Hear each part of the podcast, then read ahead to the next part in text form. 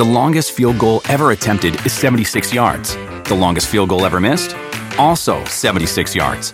Why bring this up? Because knowing your limits matters, both when you're kicking a field goal and when you gamble. Betting more than you're comfortable with is like trying a 70 yard field goal. It probably won't go well. So set a limit when you gamble and stick to it. Want more helpful tips like this? Go to keepitfunohio.com for games, quizzes, and lots of ways to keep your gambling from getting out of hand. Whether you're a pistachio purist who loves the experience of cracking them open, or you love the convenience of no shell pistachios like myself, Wonderful Pistachios is the perfect healthy snack for when hunger strikes. And there are a bunch of tasty flavors to choose from too, like honey roasted, smoky barbecue, jalapeno lime, and more. Wonderful Pistachios is one of the highest protein nuts. Each one ounce serving has six grams of protein, giving you over 10% of your daily value. Visit wonderfulpistachios.com to learn more. Brandon Marshall here, Ashley Nicole Moss, Corey in the cut, Woo out west, BC in the booth, and Mander Legend is somewhere being mysterious. this is Paper Route presented by I Am Athlete. Another phenomenal day, which means we have another phenomenal opportunity to talk a little sports and whatever else comes out of our mouths. Um, I don't know what this show is at this point. Um, we talk a little bit about this, a little bit about that. Um, Ashley never wins a debate, so hopefully today is a day that she can win a debate. Finally, um, we're here, not on YouTube, but on SiriusXM Faction Talk Channel 103. Corey, Ashley, how are we doing? I'm good. I mean, you started the show off with a lie, but What go ahead. you you take me as a for a liar? I mean, you just lied.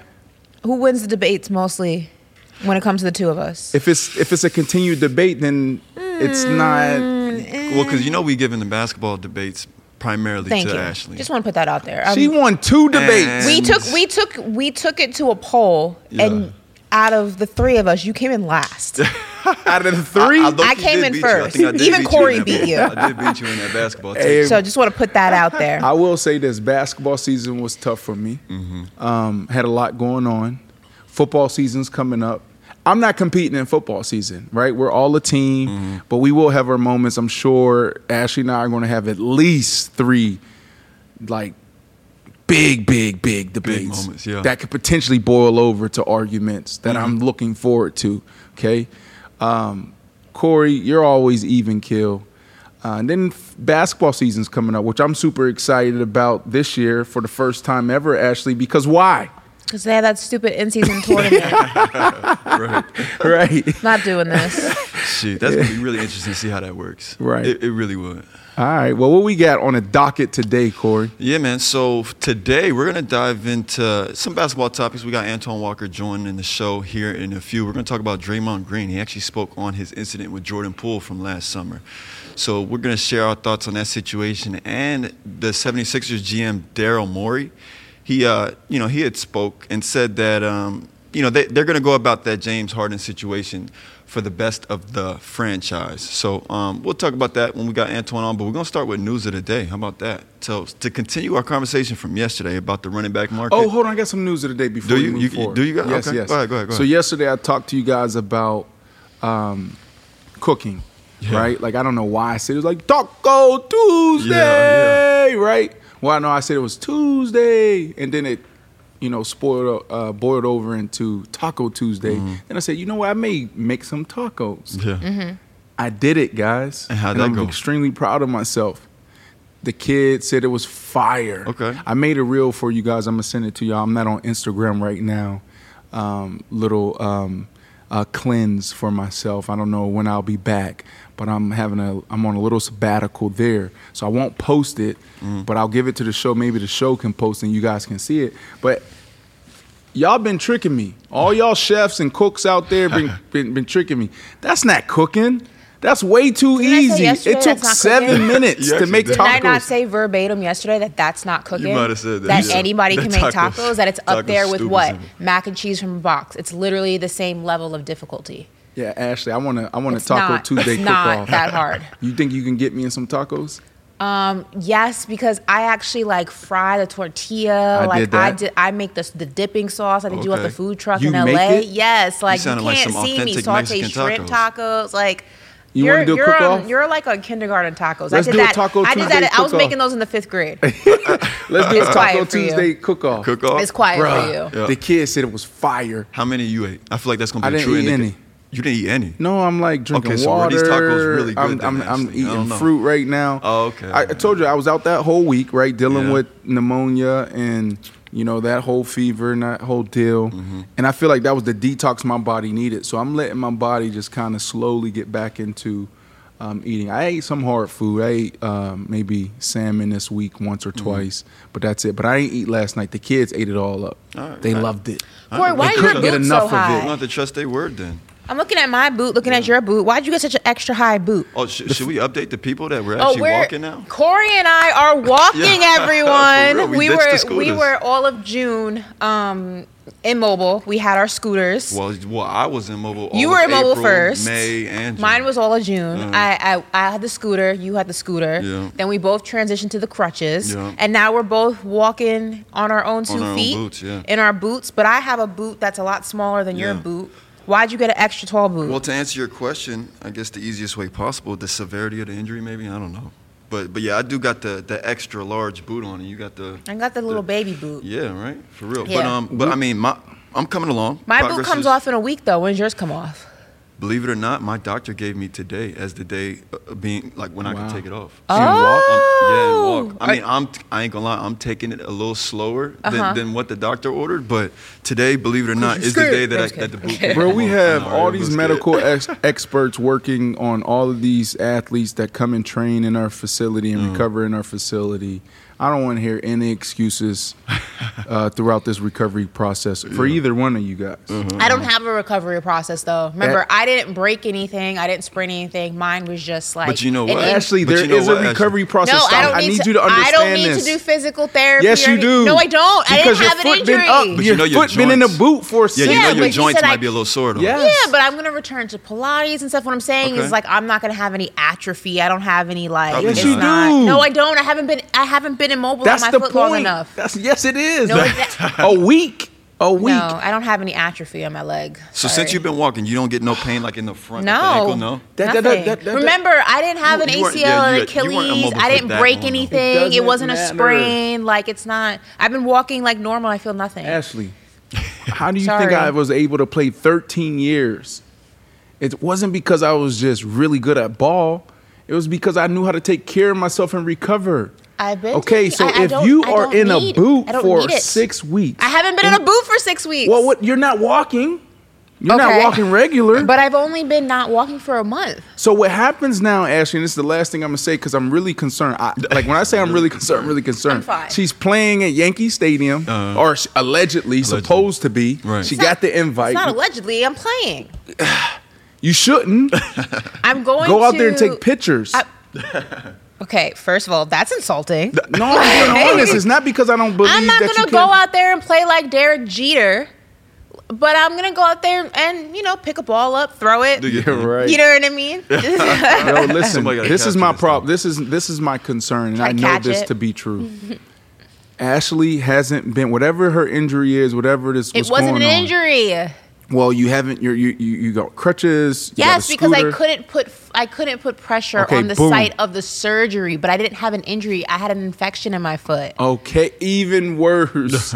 so, which means if you're not living normal, walking normal, et cetera, et cetera, Mm-hmm. and then all of a sudden now you can go out there and put pressure on it. What happens is your body's still going to be in compensation. So when you go out there and you try to do normal things without recovering properly, then the knee goes. Mm. Then the hip goes, Well, or that's not- something that's like not that. to me. Especially if you go from, oh, now I can I can return to play, I can return to regular life, and then you go out to Yankee Stadium and you're trying to get a ground ball. Yeah. You're trying to hit a ball. That's a problem. I'm sorry. Do you think that I'm going to be hitting the ground to catch a ball? What do, Do you, you think see my baseball- face? Would you you, you think I'm gonna risk scratching up my face or breaking my nose or something like that? Let's let's put the foot aside. You can just. I just- need this to be okay. Like, that is my main concern. If that ball comes flying at my face, you know what I'm gonna do? Slide to the left, Uh-huh. slide to the right. This is my priority. Like, Even just jogging, you know, she's gonna she's opening herself up to a lot of problems. Even l- jogging out of the dug house to third base, which is I'm what not your gonna designated jog. your I'm designated third base. I'm gonna strut can't do it. From the from the dugout to the. I'm just gonna. Stop being hard headed and I'll say listen. maybe it's the inner athlete in you, Brandon, to, to just assume the athlete is just going to give it her all. I Right? would mean, as- normally like, give as it an athlete, all. yeah, I normally gotta, would. I normally would. If I was a hun- Yeah. Uh-huh. if I like was normal, I would definitely be out there giving it my all. But Right. like, I'm not gonna go out there and like full throttle it. Right, right, right, right, right. All right, remember I said I told you so. Yeah, right. I know. I'm gonna be fine. We have Antoine Walker on today. When is he chiming in? Uh, he should be on soon. He should be on soon. Want to hit some news before we have Antoine Walker coming on? Let's- let's Sitting do here on that. Sirius XM Faction Talk Channel 103. Yeah, no, let's do it. Let's do it. So yeah, like I had mentioned yesterday, we you know we had the conversation about the running back market and you know all that was happening to you know Saquon Barkley and Josh Jacobs. Well, Le'Veon Bell took to Twitter today to kind of put into perspective, okay. right, this whole running back situation, and he actually used a Bug's Life to put into perspective. Great So you- movie. Great it- film. It is a great film. So you did watch it. I was hoping that you. Did I watch it, Corey? Like, I know Hey, you're not trying to don't school know. me on don't something know. nostalgic. I. Ho- yes, I've hopefully- seen a Bug's Hopefully, Life. Brandon watches it so he can. He I've can. uh, seen it. You have seen it. All right, What's so I it don't about? remember it. A Bug's Life. I tell, it you a Bug's So- I Life. so like look, the fat caterpillar. He was my favorite. Yeah, that, that was. I mean, I like. Uh, I like Flick. Flick was honestly my favorite character. All right, but let, let me read off how Le'Veon Bell put into perspective. He said, "Disney a long time ago taught me a valuable lesson about sticking together. Go watch A Bug's Life. It will put into perspective the running back market. The running backs are the ants. I'm Flick, the inventive ant, and I took all the damage from the grasshoppers, aka the owners." He said, At the time, no one could see my vision or what I was standing for, but all I was doing was just preparing to go against the grasshoppers, again, the owners. But as the lone inventive ant slash running back, I was obviously, I obviously couldn't beat the grasshoppers and owners alone. In 2017 and 2018, I was the lone ant. Again, I was Flick. It was literally only me. But fast forward six years later, now you have multiple ants trying to join the fight against the grasshoppers. And this is the last one. He said, and Flick helped the other ants realize that there are more of us ants than them, aka grasshoppers owners, that finally defeated the grasshoppers. Antz are strong as F together, very weak when they are individuals. How One do y'all, que- two questions. how do y'all like this analogy? Insane analogy. Yeah. Like, and also, I think he's combining the plot of Antz and A Bug's Life into one. Like, don't you remember the movie Ants? Oh, yeah, Where yeah, they have to fight the grasshoppers. Like. Right. Oh, he might have. I been think he's confused. You're right. combining two different plot lines Really? into yeah. There's a Bug's Life, Wow. I see what you're saying. and then yeah. there's ants. And ants, they had to like fight the grasshoppers Mm-hmm, because the grasshoppers were trying to take over. Right. And it was the ants versus the grasshoppers. And a Bug's Life, I thought that. I mean, it's a similar. I just think that he's putting two. The plots grasshoppers into were one. the villains, though. So I do. I'm, I Yeah. am following that. But you just brought up a good point. though, Antz 'cause was I a do different remember movie. The, ant, the ants were more Antz like with a a Z, by the like way. they were more of like an army. They that were came army. together. That Yes. Yeah. Listen, I, s- I- I- I'm gonna look at the plot the while you guys discuss. Go ahead. I had the opportunity to watch both movies, uh, but I don't remember it. Yeah. Um, I have three children, so I see all of these movies. I thought they both were phenomenal. I don't know the plot. I don't know the storyline. It was really good production, right, and animation. Um, I thought Le'Veon Bell did a phenomenal job of um, using these movies. If we're talking about both instead of one, Right, right, right. it shows his creativity. Remember, he's one of those athletes that go out there and rap as well. Yeah, he is a and he does a phenomenal job. Um, with that being said, I want to get here. Le'Veon Bell is part of the problem. Okay, he's part of the problem because the running back market historically has been ruined by the running back. And I don't want to blame the running back because you know I'm pro running back. I'm pro playing running back, uh, paying running back. I'm pro uh, uh, uh, player. But the reality is, is this: we do got to come together, and when we come together, we got to deal with reality. Because when we sit down with the grasshoppers, and the grasshoppers are the owners, right? Then they're going to have some questions for us, and we have to answer that stuff. Production numbers. Why after year four, year five, production all of a sudden slips when you get paid?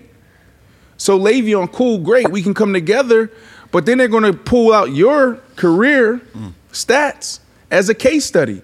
Well, damn, man, Le'Veon Bell, you were drafted in 2013. You came in hot, 860 yards right off the top. Boom, phenomenal job. 1,300 yards. Boom. Then something happened in year three, 556 yards. But it's okay because you bounced back. You went dumb. 1,300 yards, 1,300 yards in 2016 and 2017. This remember the Killer Bees. Yeah, right, right. Make, put that into part of the plot. It was Right. Antonio Brown, Martavis Bryant, Mm-hmm. and And him, Le'Veon Bell. and Le'Veon Bell. He wanted to get paid. He should have got paid. But what the Pittsburgh Steelers were saying back then was, look at our offensive line. Look at everybody around you. It's not just you. He wanted to get paid as a franchise player. He weren't. Pittsburgh wasn't going to break the bank. They weren't going to do it. So what did he end up doing is what I believed he should have done. He, he held out. Yeah. Not only for a camp or off season, he did it for the whole year. He sat out a whole year. It was unprecedented. Yep. But the problem, Corey, is this. After the year, the Jets give him the bag. And what did he do? Two things. He played like shit, Yeah. right? Right? No, yeah, yeah, you're right. And, and, and never was able to be productive again. Yeah. So now what you end up doing is scaring guys like Saquon Barkley, Josh. Jacobs, all of these guys, Tony Pollard. You scared them away from even think about sitting out.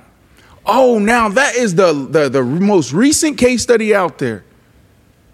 If you sit out a year, your career will never be the same. And I don't believe in that. Yeah. I believe Saquon Barkley can sit out a year and come back and still be productive in the right situation and Tony Pollard and Josh Jacobs. And they should be able to do that if, if, if that's what's going to take to get them where they need to be.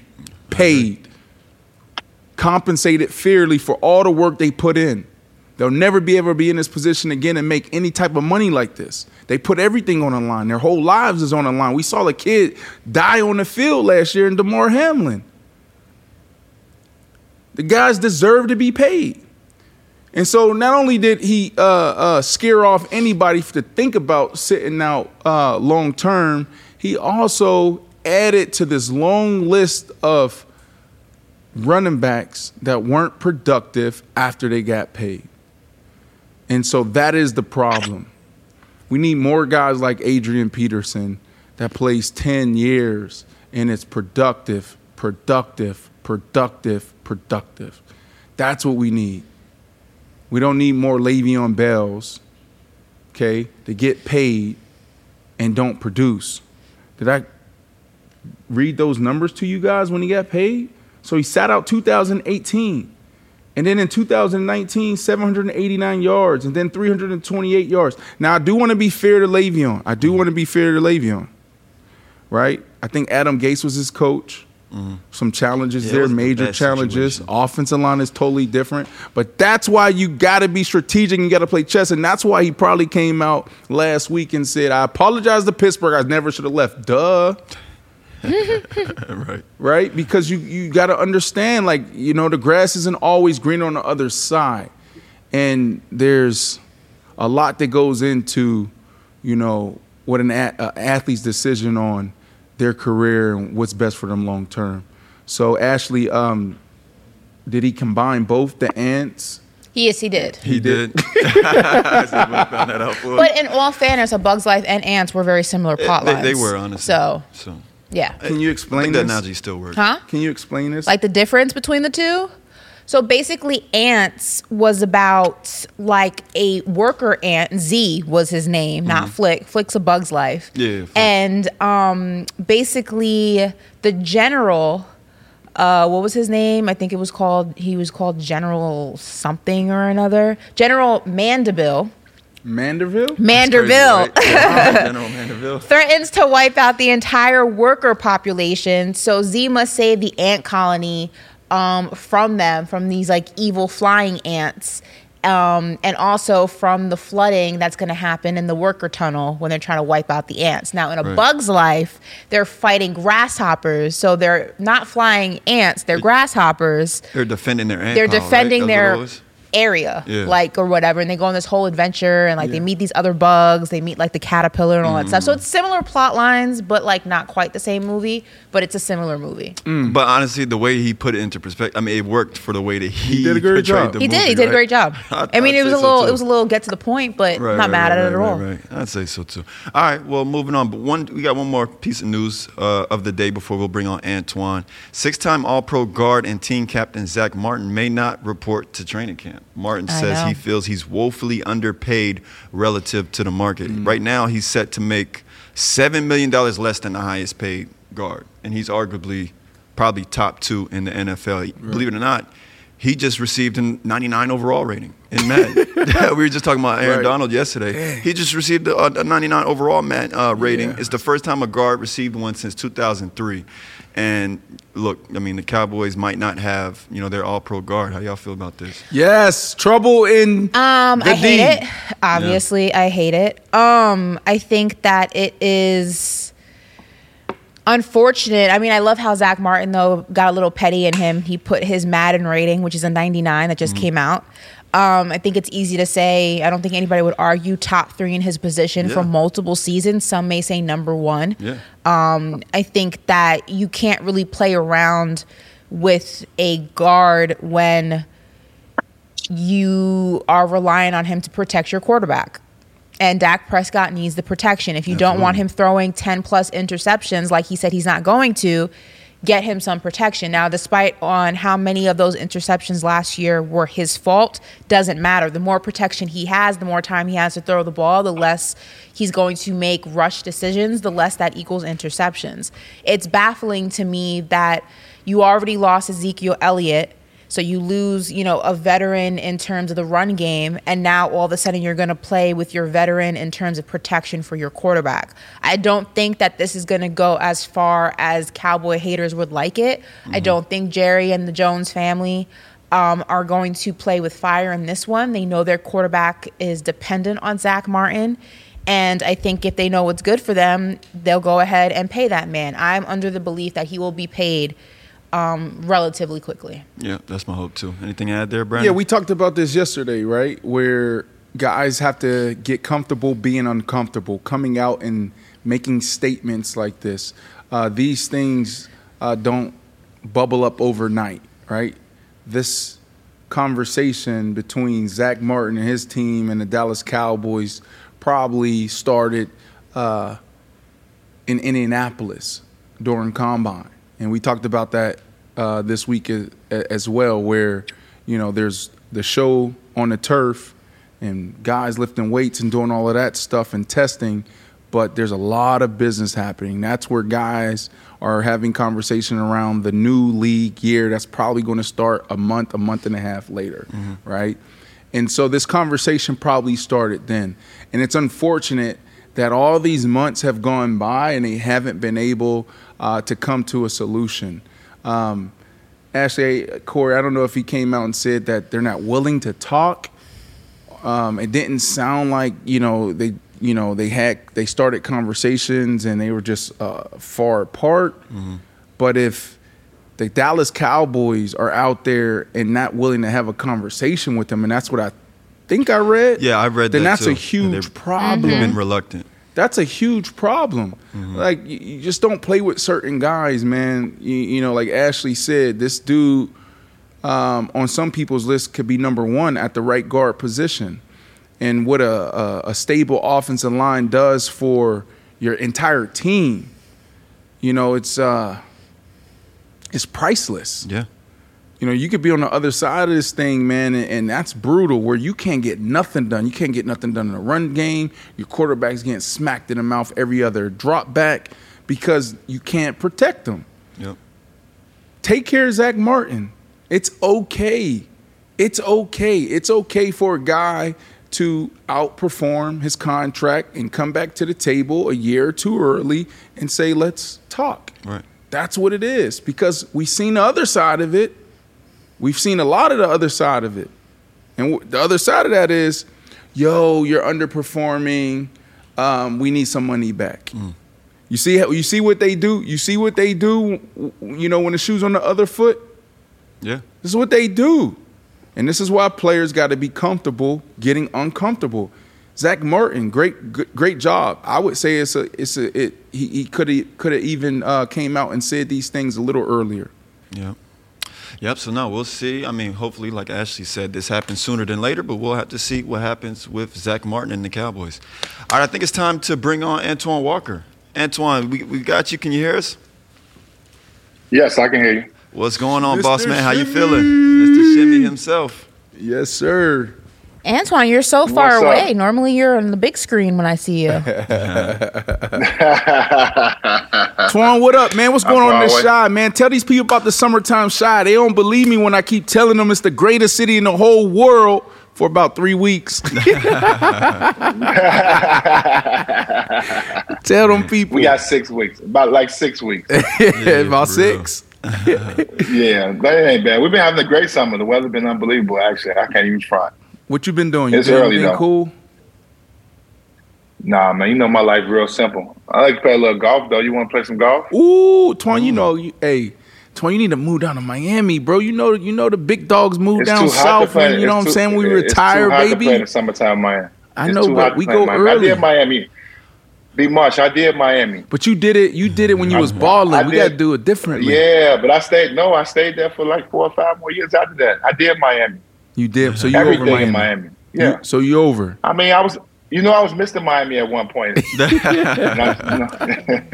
can't hear. no, I like. I still I like know, I know. Miami. You know, I I still love Miami. Right, right, right. All I right. still love So what's next then? So you gonna stay in Chicago forever?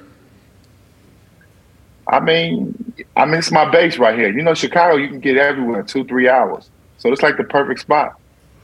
I don't know. I don't No, know, it's like- Twan. I don't know if I love that for you. I don't know. I like it. I like it either way. I can get any any spot, man. You know, I Chicago just- home, man. This this I see you. I unless see you you. can convince me, unless you convince me to move somewhere else that's better. I mean, I'm gonna stay right here. I can get to you two All right, hours. I'll be in right. Miami in two and a half hours. We Think gonna about figure it. this out. We've been be talking about this two and a for half hours. 17 months. We gotta figure this thing out. I need my dog down You got to here. deal with hurricane. You got to deal with hurricanes down there. Man, that's don't that's got time just rain. When we when when when Floridians hear hurricanes, we hear rain. Yeah, rain, rain, for real, for real. Hurricane season doesn't really start until like September, October anyway. Is it September? Well, that's when it October? ends, though. It No, ends no, in no. It hits its peak like September, see October. what you're saying. I see what yeah, you're yeah, saying. yeah. It Yeah, yeah. starts June 1st, but its peak is considered September, October. No, no, no, Right. no, you're right on that. Because I'll never forget when Irma hit. Was it Irma?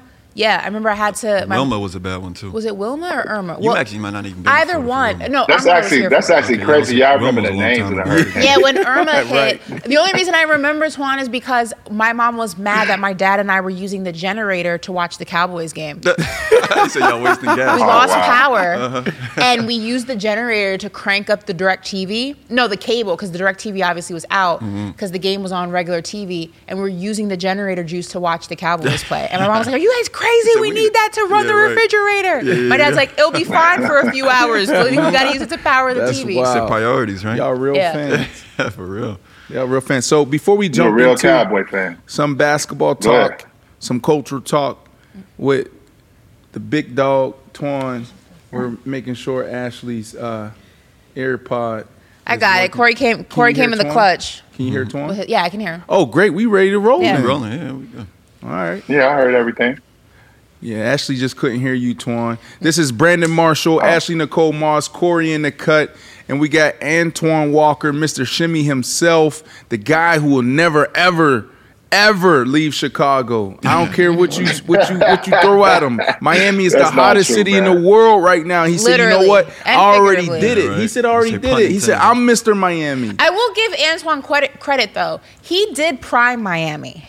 When he was down here was prime Miami. you Like don't think this is prime Miami? no, this is this is more of like bougie Miami. When Twan was down here, it was like prime Miami. That's when LIV was like at its peak. Yeah. That's when you had Club Dream, you had you had Club Bed, you had Mansion, you had that's at when it's at its peak. Wow. Like that's when KOD was still around. Yeah, like right. that was peak Miami. Twan, before we get into some some basketball knows. stuff, He Wow, knows. Ash. Hey, Ash, you strong, Ash. I'm, I'm, I'm, I'm shocked. I'm proud of you. You know, I Well, I was I was in college. I was in college during the Big Three era, and I consider that last of like prime Miami because Ah. like that's when I was like in LIV, and you would see Rick No, Ross they over they here. all they all was married. They had women. Yeah, you They- see the big three they- over they there. cracking. Yeah. I go back so You far. said they weren't cracking. Nah, nah. The ladies that they was taking, you had to be single in Miami and be able to mingle. Ooh. They Well, able I to mingle. remember. You were mingling, Twan? Yeah. Twan, tell us, a, Yeah, give a, give us a story, Twan. Like you know, you walked in any of those clubs that actually, actually I'm, I'm appalled I that was in, know all those hold clubs. on a second. I was in LIV at like 19. I'm appalled. Well, let me. I was in LIV Brandon, when you remember, Taz's I was Angels there- was still a thing. Uh-huh. Twan knows. The story about Liv, no, the, the story about Liv is that Liv, Liv was Liv was cracking, but Liv didn't get cracking. It was to be Forge. Y'all remember Forge, yes. the restaurant? Ooh. Yes. That's what. So that party moved to LIV. Obviously, the rest, you know, LIV is a huge club, but that party moved to LIV. That's what started that party. And then I'm gonna tell you what, you just was talking about weather. What got LIV popping was Katrina. When Katrina happened in New Orleans, Lil Wayne, them Cash Money basically moved to Miami and started performing Yep. just like for free. They just was get, getting on the mic and performing. And then that's what started other artists to performing. And then, then it just became a trend. I start, I was there when that thing started. That's when it started, and that's what took LIV over the top on Sunday night. Is You got to give, I got to give Lil Wayne them all the credit. That's why Lil Wayne them was so connected to that. wow. Yeah, I heard They that started story that. before. Hey, hey, is it is it really the best party ever, Twan? LIV? Like, I mean, you've been, you traveled No. everywhere, Twan. Yeah, like I'm talking about the peak, even just it, not now, but just peak Um, LIV. No. It's it's been some special. It's been some special nights. It depends for what you think a good party is. It depends what you think a good party is. So for for guys, Ash, don't get you know we want a lot of uh, you know six to one, seven to one. Is that cool, Yeah. fellas? The ratio? Yeah, like, Yeah, the yeah, ratio yeah. six to one, seven. Yeah, we want we want six to one, seven to one. a good DJ, a good DJ. We like the we like the bottle price to be reasonable, but we LIV was ridiculous. So you, it wasn't you was gonna have to pay to be in LIV. But really, for us, it's all about the ratio of men and women. That's all we care about. And I will say that like LIV is And, oh, oh, a and the way they look. In the way Yeah, they look. Oh, yeah, Yeah, yeah, yeah, Liv is like, and it Liv is, and Liv is like Baskin Robbins. And Liv is like Baskin Robbins too. We like Baskin Robbins. You know what Baskin Robbins is, that? Yeah, all the different flavors. Yeah, yeah. We want all the flavors. Yeah, that's, well, I will that's say what Liv live, was to be. LIV's a little bit different now because back in the day, like what Tom was talking about, or even when I was in there, LIV used to be like really hard to get into. Like you could only get into if like you bought a table or you Right. knew someone. I feel like they've right. Loosened true. their restrictions a little bit, and it's less exclusive than what it used to be. But at its peak. It, like getting into LIV was like a coming of like Right. passage. Like if you got into LIV, like you were popping. Like you knew someone who was popping. And every or week you were just really cute and you were took. like with the right guy. But like now they let anybody in there. Right. Yeah. I, Twan, Yeah. for me, They had a performance every week too, though. They had a performer every week too. That was that's what Ah. made it nice too. mm. Somebody was gonna perform every week. I feel like they're still doing that, but it's losing its luster just a little bit.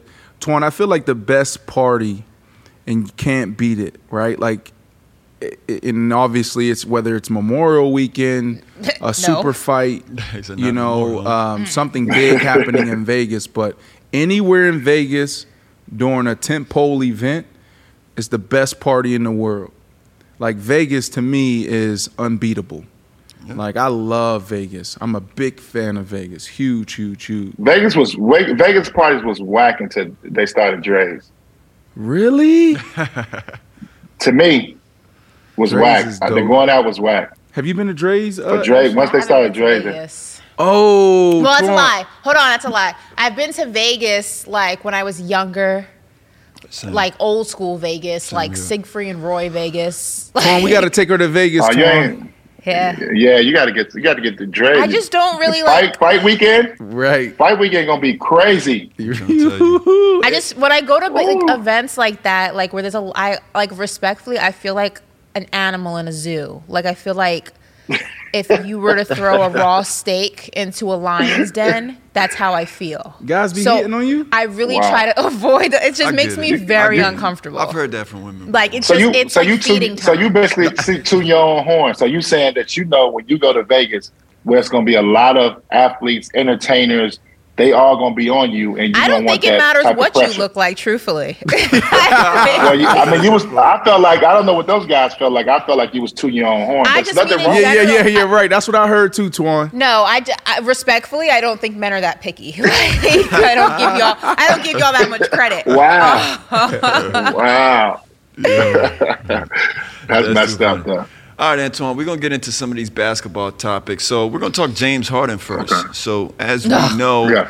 he's requested a trade from the Philadelphia 76ers, but the GM, Daryl Morey, kind of, you know, released a statement saying, listen, if we don't get either a very good player or something in return, well, excuse, excuse me, something we can turn into a very good player, then we're just not going to do it. If James were to turn his mind around, we will all be thrilled. You've heard Joel Embiid's comments about that, but at this moment, uh, he prefers to be traded, and we're attempting to honor that.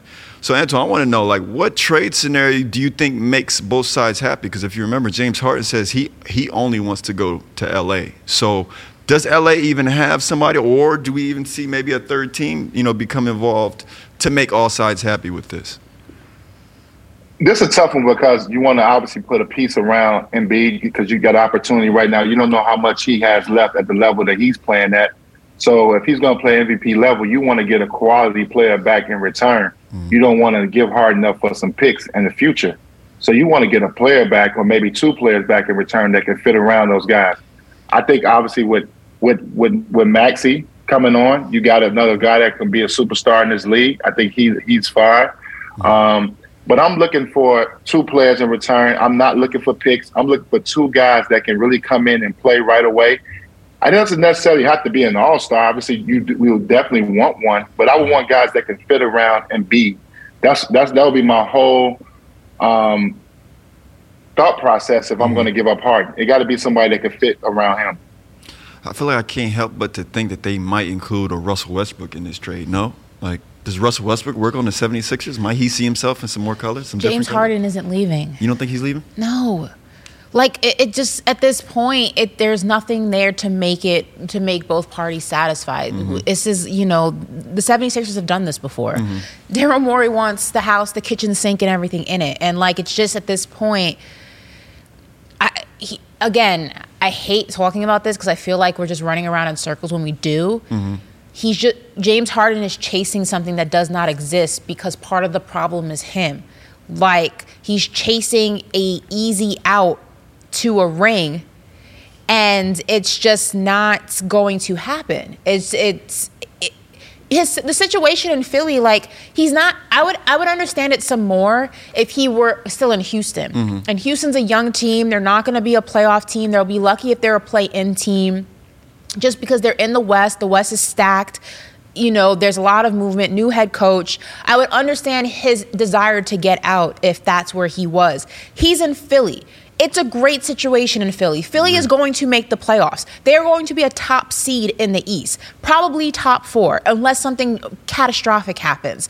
This is a team that has all the pieces necessary to be a contender if James Harden does his part. But for some reason, he just wants to run from it. For some reason, he just does not have the desire to stay in the situation and make it work. I don't know how you can see how last season went down and see how far you guys went, even with an injured Joel Embiid, and know that you only showed up maybe half the time and be like, yeah, this is not going to work for me. Let me go to the Clippers. I don't understand the logic. Yeah. It doesn't make any sense to me. So it's very hard for me to believe that if it doesn't make sense to me, it makes sense to the front office, mm-hmm. and it's going to be something that they're willing to adhere to just because he doesn't want to be there. There's a lot of places I don't want to be that I have to be. Does that mean So that can you I add just- this part too? Say What happened? Can I add this too, though? I think I think can I add this too? I think sometimes you know, um, especially now being outside the game and looking in, we we as people now in the media, we look at thinking the guys want to win championships, and, and that's their main concern. Sometimes that's not high on a guy's priority list. You know, we we would think that would be that, but sometimes that's just not it. They don't really care about winning the title. I mean, not saying that they don't love the game and not, but sometimes guys are satisfied with playing and and making a lot of money. And if they win, that's great. But if they don't, I think they're fine with that. Some guys that I, I mean, it is elite guys that we've seen that the Michael Jordans, the Kobe Bryants, the LeBron James, guys that came in and guys you knew that wanted to win titles, and they they built their legacy off that. For some guys, it's not like that. You saw Kevin Durant take a huge step and go join that big three over in Golden State because he wanted to win a championship. But then after he got a couple, he wasn't really concerned with staying. The two was fine. I mean, everybody has different mindsets to this. I think we're trying to look at it and saying Harden wants that, he probably just doesn't want it. He probably he, just, wants to pick his spots. He want to be. Why all of a sudden it's L.A. LA is not necessarily who they're going to have to give up something really good to get Harden.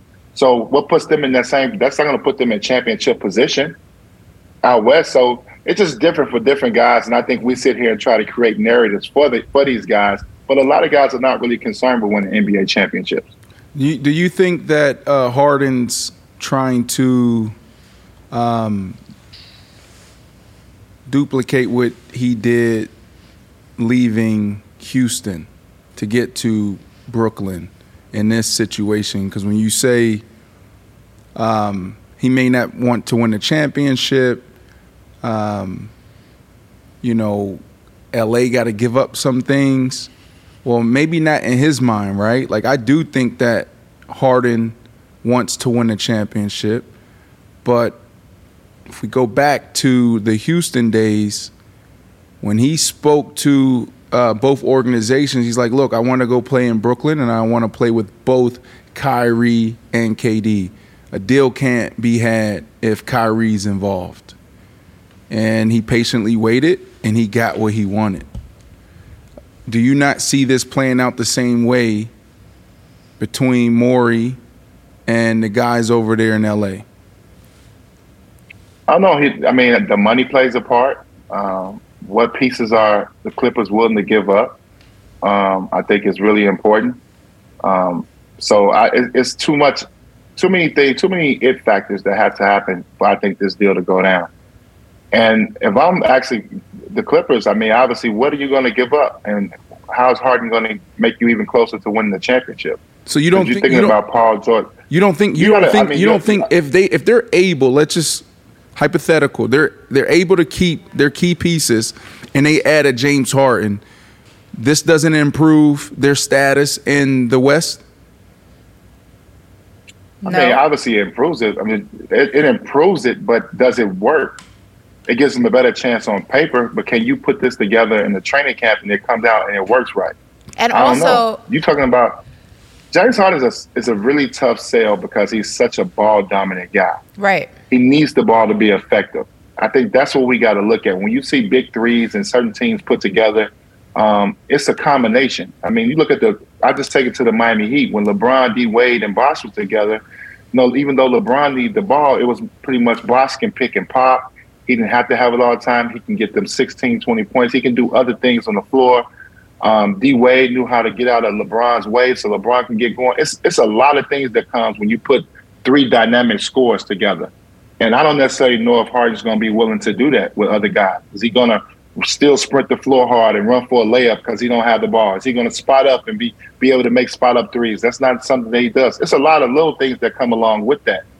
On top of that, is he going to defend at the level that's needed to be defended at? So all those things play a part when you're trying to put together a superstar team and add three superstars together. It's a big commitment that those guys got to make, and I don't know if they're going to do it. And that to to add to that, we've already seen what happens when the game doesn't unfold James Harden's way. He doesn't do those little things, and we've already seen what happens when he has to take a back seat. When Joel Embiid is on the floor and James Harden is now number two, he folds. He does great when he's the number one option and it's all about James Harden he's the leader on the floor. But if you go, and even in that aspect, he does that well conditionally while the game is unfolding the way he wants to. And the problem is in LA is in a healthy world, that would be great for James Harden because he'd be the third option behind Kawhi and PG. But what happens when more than likely Kawhi gets hurt and now he's out? Now you're number two. What happens if you lose Kawhi and PG and now you're number one? Can he carry that load? I don't think he can because the minute something does not go his way, he has two, it's a double edged sword with James Harden. One, the minute the game does not unfold his way, he he checks out. Mm-hmm. I don't want to do this. I don't want to do that. You y'all handle it. Y'all hit me. Call somebody else.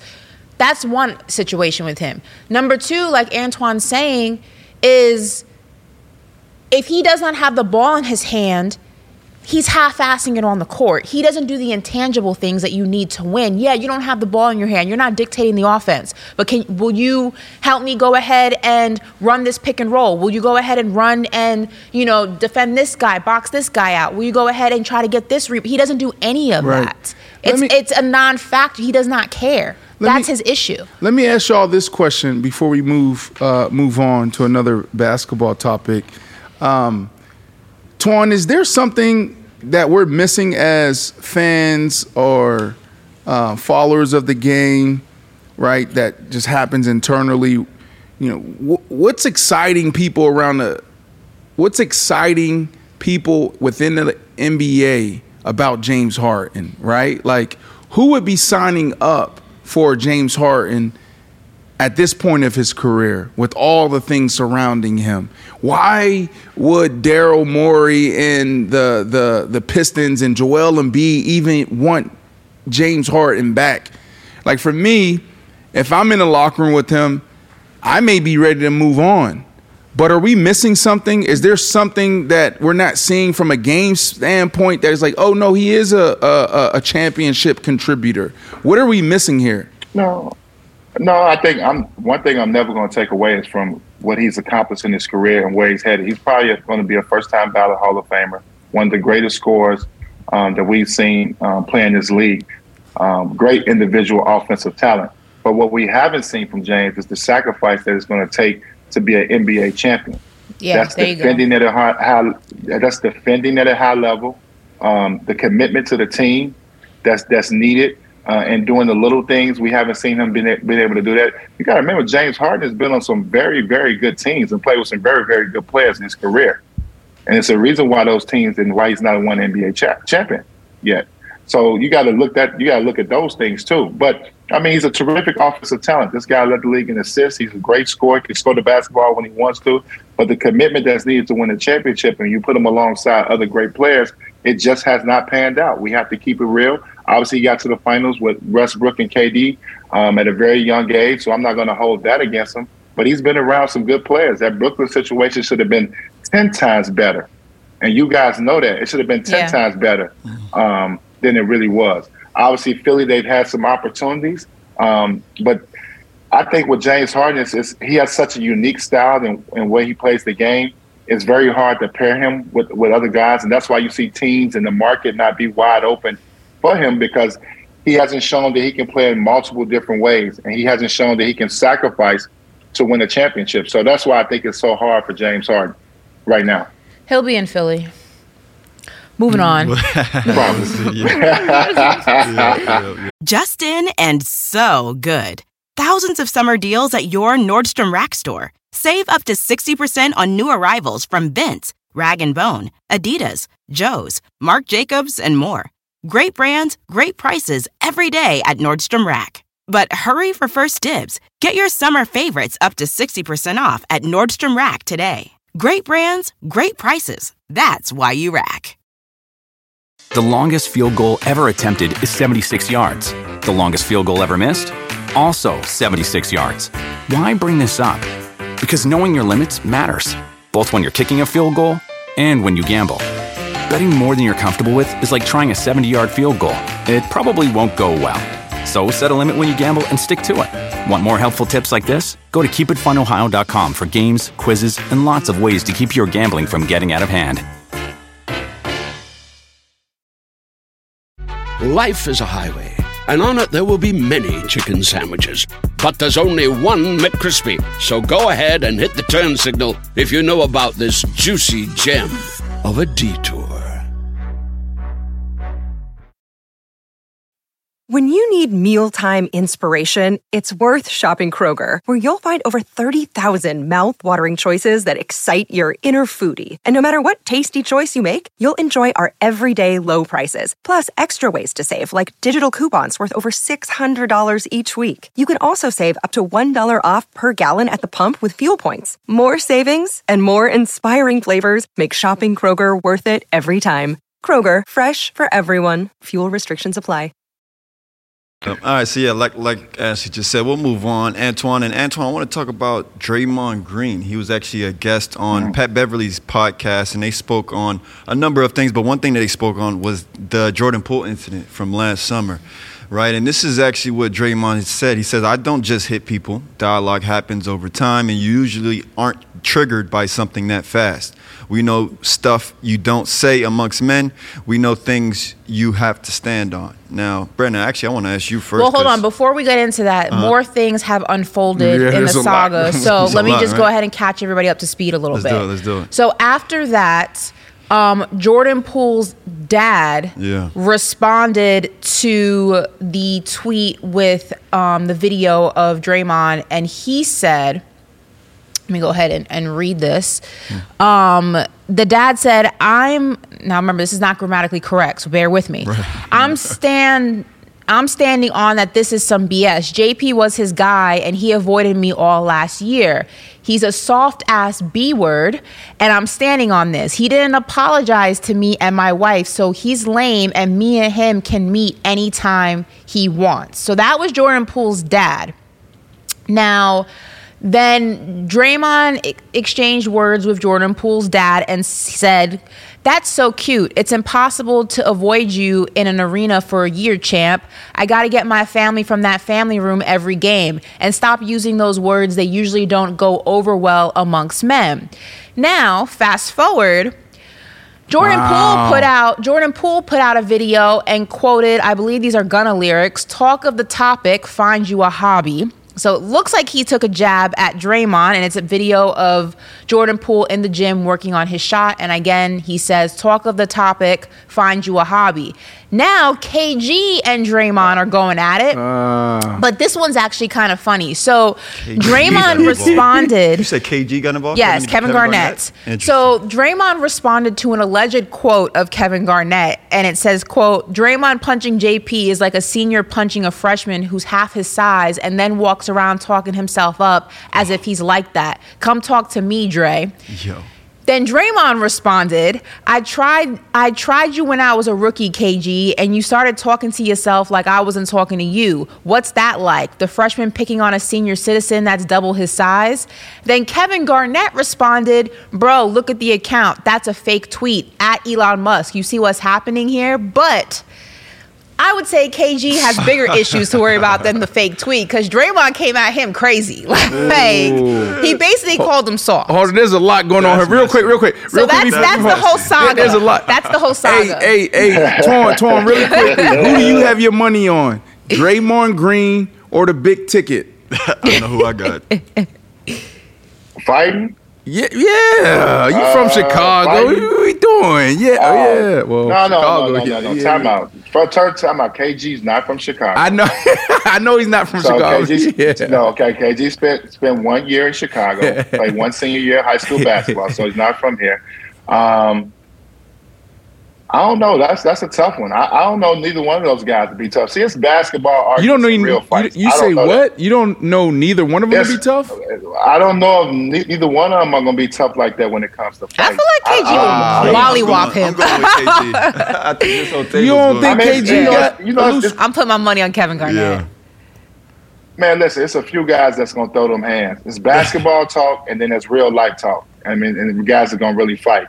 It's like, oh, Oak can talk, to, but Oak gonna fight. You know, you got a fight coming. Whether it's gonna happen Well, in the Antoine- locker room, whether you're gonna see them in the summer, it's different. Everybody's different. So I don't really know um, Draymond and, and KG. This is all basketball talk between the lines. I, I mean, with them. Well, let me But I ask you think he this. could- and then you guys pick. He picked on a guy that he knew he could beat. You know, at that point. Well, Draymond Draymond did. had Draymond had this energy for a fake tweet, a fake quote. Now, if you're KG and you ain't even say anything, and Draymond came at you crazy, like, aren't you in your head like, oh, this is really how you feel? All right, what's up? Like, aren't you kind of looking at him, fake tweet or not? Yeah, you said what you said is how you felt. Like, aren't Right. you looking at him like, all right, what's good? Now I know what type of time you on. Yeah, there's gonna be Oh, some. without question. I'm definitely, I'm, I'm definitely. It's definitely if we see each other face to face, it might we're Right. gonna have to address it. I mean, you don't have to fight, but we do have. I do have to address it. The proper Yeah, way. it's gonna be awkward when they see each Ashley, other. thanks for that amazing update. Uh, please stay on Twitter for us and see if KG responds. There's a lot there. Um, initially, A lot Twan, there. for me, you go back to just the original exchange between uh, Draymond on Pat Draymond, Bev's, Draymond's corny, but go ahead. Pat Bev's uh, show. Uh, it didn't sit well with me initially, Twan, because a whole year went by, right? The incident happened happened last year in camp where Draymond uh, walks over to Jordan Poole. Jordan Poole in a defensive state, uh, defenseless state, and Draymond punches him, damn near knocks him out. He probably was saved by the wall behind him. He ended up grabbing him, and people separating everybody. So that happens. Draymond, do- you know, apologizes. Uh, I think he was sus- suspended. Then they put the team back together. They move forward. They go through an entire year, Antoine. We didn't talk about it anymore. Now all of a sudden, Jordan Poole gets shipped out, and now we're talking about it again. To me, that's where it didn't sit right with me. Because I, you know, me in that discussion, it would have been a look. We handled it last year. It was an unfortunate situation. You know, it it, it, it's, it divided the team for a while. It may hell, it may even divided us throughout the entire year. It may be the reason why we weren't able to get back to where we wanted to be. But for him to go in and talk about, well, as a man, you got to stand on. He's starting to give more details. You didn't give us those details in training camp last year. You didn't give us those details when you even talked about it with Stephen A. Smith, I believe. You didn't do that. So now, if you're going to do that, then go all the way. Tell us what, what what's really happening. Tell us what he said. I don't like the little pieces here and there and bringing it back up, Twan. It didn't sit right with me. No, I, I think if if I'm Jordan Poole, obviously he didn't he didn't respond, he didn't do anything, and it was tough for Jordan. I mean, one, um, I think at the time, if I'm not mistaken, Timon was trying to get a contract. I don't think he was under contract then, because I think he signed after the fight, the, uh, the his deal, because I think it happened in training camp, if I'm not mistaken. But I mean, it's a lot of stuff going on. But I think at that point, you know, y'all know this, it becomes a, a, it's manhood at that point. He stole me. It, it wouldn't. They would have had to trade one of us right on the spot. Facts. We wouldn't have been able to cause this. That just would have had to trade us right on the spot because he stole me. I got to get my lick back. I got to get it back. we, I got to get it back, and we're not gonna coexist. We're not gonna be friends. We're not gonna. I'm not gonna fake chop it up with you. I'm not gonna fake kick it with you. So y'all, the organization got to make a decision right there. That's how. If I was Jordan Poole, it went with me. I would have made sure they would have to make a decision right there, him or me. And if they chose the other way, that's fine. And which obviously it looked like they did. They, they traded him to Washington, but they would have had to make that decision right there. You can't. Well, I've been in a lot of on a lot of teams in the NBA. I don't know how football goes. You guys can express that, and you go at it. You know what I mean? And you push each other, and you hear you hear fighting words, and you hear some things said that shouldn't be said. But I've never seen guys, you know, actually throw fists and have fights. I know there's been some fights I've never been a part of that, but I've heard arguments go go real deep. But guys never throw punches. So when you swing on me, I mean that that, that all everything's off right there. We gotta we gotta it ain't never finished. I got to get my lick back. That's right. I think I. That just that's how I feel. What's bothering me about this is like you've had an entire year to either say what he said mm. or just keep it to yourself. This whole breadcrumbing thing is annoying because it's almost like he's now trying to.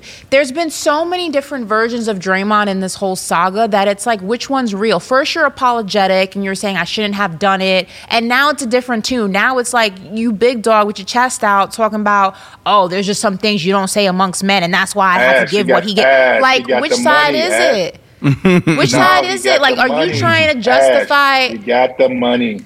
I know, but what I'm saying is, You like, are you trying to justify your actions to yourself or to everybody else? Like, it, it's at this point, it's almost like borderline bullying. It's almost like you got paid, Draymond. You got Jordan Poole out of there. Every time Jordan Poole's been asked about the situation, he changes he changes the topic. He's handling his own business. He's in Washington now. He doesn't want to talk about it. He's minding his business and you keep dragging this out. Either say what he said or don't. Yeah, At right. this point, stop talking about it because you sound like you're trying to rationalize your actions after the fact Because if you would have just, I would have had more respect for the situation if he would have stayed, stand, st- I'm sorry, stood 10 toes down what had happened and said, you know what? I shouldn't have punched him, but you know what? There's just some things you don't say amongst men, and I had to handle my business. But you just you keep flipping the script every single time someone talks about it. One minute you're apologetic, one minute you're not. Right. One minute you're sorry, one minute you're not. One minute, oh, I should have done better. I'm a vet in this league. One minute, oh, he had it coming to Yeah, him. You what- fighting what with his is it? daddy. You fight. Which one is it? Right. Pick a side, bro, and stick to it. I would not be upset if from day one he kept the same energy of like, yeah. Should I put my hands on him? No, but he came at me crazy and I had to handle my business. This flip flopping is annoying because now you just look like you're really just saying whatever's gonna get you the most clicks. You're a menace at this point. Mm mm mm. Yikes. Like you're a menace like that. at this Ash. That was point. well, that was that was that was. I think you you summed it up. I like, like that. Twan, if some if you got into an argument with a teammate, right, and you had to pun- and you punched him in the face, are you gonna one minute come out the gate and be like, I shouldn't have done it, and then the next conversation, but he had what it was, are you just gonna st- are you, gonna stick with the on same story? You got to you got to stand on it at that Yeah. point. I agree with you. That's, I think you put it in the right content. Uh, I mean, context that, that everybody should understand and where where Draymond's at with it. But he, it works in his favor. Jordan Poole is gone, and he got a new hundred million dollar deal. Yeah. So the organization cool. stayed with what the heart and soul of the team. I guess it. I, I always I, I consider him the heart and soul of their team. So they stay with that. Yeah. Yeah. And it's backwards too. Most of the time, I don't know about y'all. Have you ever punched somebody in the face? No, I haven't. I haven't Okay, to. well, if you ever punch somebody in the face, Me too, all I right, have- I have or if you've ever done something, I'm I don't know about you, but as a Capricorn, I'm very hard headed. and one thing about me is. You don't start with the apology. You drag that out. Like you get to the apology after the fact. You stay 10 toes down. Nah, I had to do it. I had to do it. That's what he asked for. It's not my fault. It's his fault. He shouldn't have talked to me crazy. The apology comes way after you try to like make your point and try to make it seem like you didn't do anything wrong. He's doing it in reverse. It's crazy. Mm-hmm. I don't get it. Well, we'll be following this messy situation. Hopefully, it actually just gets put to bed. Because yeah, I mean, I'm with you. I'm tired of hearing about it.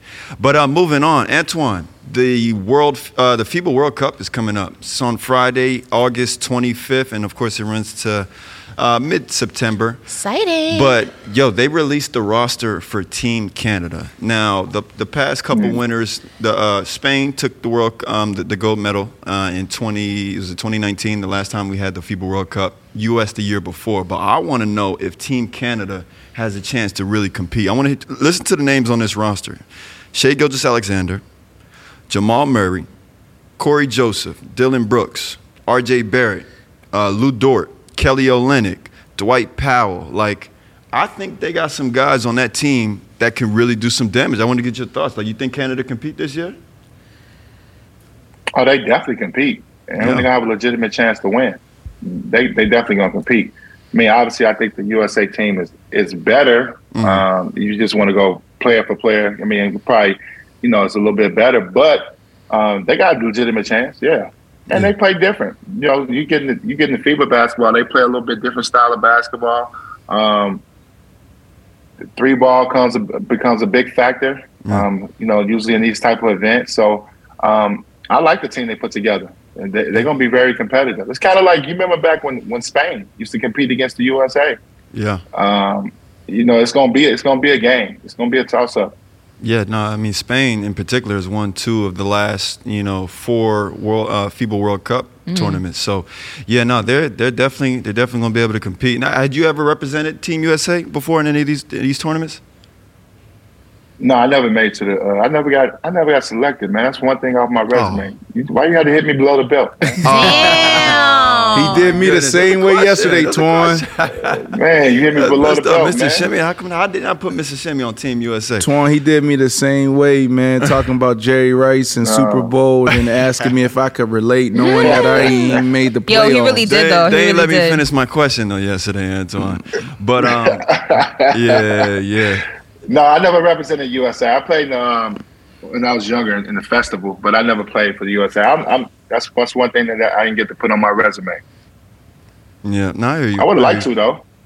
Yeah, no, no, I, I hear you. I hear you. Now with these teams too, uh, this is a conversation I was actually having with somebody somebody yesterday. It's like how do these teams manage because each each country will have you know one or two, maybe two or three uh, NBA players on their team, but you know it's not USA that's winning every year, and it's also not the teams like the you know we see Luka and you know Ben Simmons. You know they they represent uh, was it uh, I forget. Um, uh, Luka's country, but Slovenia. You know, yeah, Slovenia. This, this what it was. Slovenia and Australia. They're typically those countries that have a lot of NBA players, but a, a country like Spain, you know, you don't typically see NBA players representing teams like that. And even China, China's often a team too that we'll see placing with the with the gold medal, silver medal, bronze medal. How, how are these teams? What, what's what's these these tournaments like? How are they able to compete at a high level each year?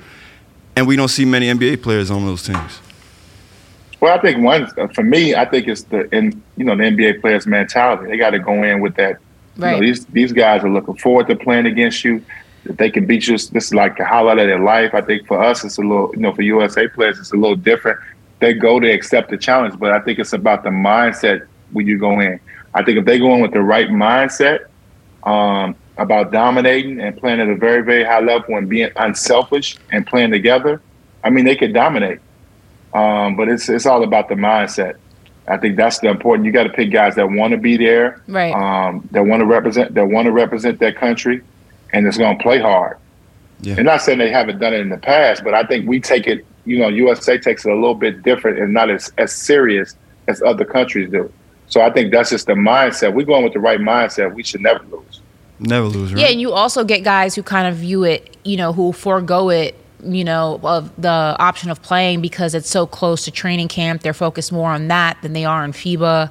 Um, so you're not always left with your best roster. I think, like Twan's saying, other countries, you know, the very best of the best will play in that and play for real. I think mm. with you know the American League with the NBA, guys don't really want to be bothered with it that close to training camp. They're trying to enjoy the last few weeks of their off season and then um, get geared up to mm. get back into the grind, getting ready for the season. So they're not really interested in playing in a game, you know, that or in a in a series rather that at the in the grand scheme of it from an individual factor means that much to them. It's unfortunate, but that's kind mm. of been the reality for a while. Yeah, yeah. Well, I don't know about you guys. Yeah. I will be tuning into the FIBA World Cup. I think FIBA's it's fun though. Some, I some enjoy good it. Competitive oh, it's gonna be good. You yeah, watched that too? Yeah. Yeah. Oh my goodness, y'all tripping. Ah. Twan, really quick. I've seen it in can person you tell? too. Can you Yeah. tell? Can you tell Ashley uh, that this in uh, season tournament is going to be good for the NBA? Don't tell me that. I ain't gonna lie, B. I, I I don't like none of that. I Thank think, you. Yeah, yeah. I ain't gonna lie to you. I think I think this is why because we have records. You got stuff that's that you don't want to be don't want to be shattered. That don't want to be changed. Don't change the 82 game format and the regular format. You don't have to do that. The league is in a very good place. All you gotta do is look at these contracts, bro. How is it in a look good at the place? deals. These Cause look at the deals they're signing. All right, or before they you won't move, be able before to sign these deals. They, they're signing massive deals. Though you talking about before you the hold on, Twan, hold on, Twan. Before you continue, let me just I want to I want to propose this. I want to propose that you put on your um, commissioner hat on. Okay, so Twan, you can't just think about where you're at today. You got to get the league somewhere tomorrow, five years from now, ten years from now. Okay, there's a product. Right, we need more TV deals. You talk about money. We got to continue to get that revenue coming in and growing. All right. So I'm gonna let you have it, but put the commissioner hat on, Twan. It's not, but that's not going to make it better, man. Having these one-off tournaments and all these different things. This, this is it messes up the record books, the tradition that the NBA is setting, the things that the things that we celebrate. We just celebrated LeBron James when, um, you know, passing Kareem, man. All these things, we got records and things that are in place. You start adding these tournaments. What what did it? What do they go? They they going to regular season stuff? Does they go on uh, just tournament scoring? I mean, season's already long enough. Why you want to add all these other things to it? You don't have to add all this stuff. If it ain't broke, why fix it? Not What only, is broke, not only Twan? that. Twan, do not you only enjoy? that, do you hold on. enjoy watching the NBA Look in No, November? Brandon, you don't because Listen, you're a ca- Twan yes, you're a casual NBA Ask fan. Twan if he like it. Twan, he wants to know if you enjoy watching the NBA season in November, in December. Oh, well, yes, I do. Of course. Thank you.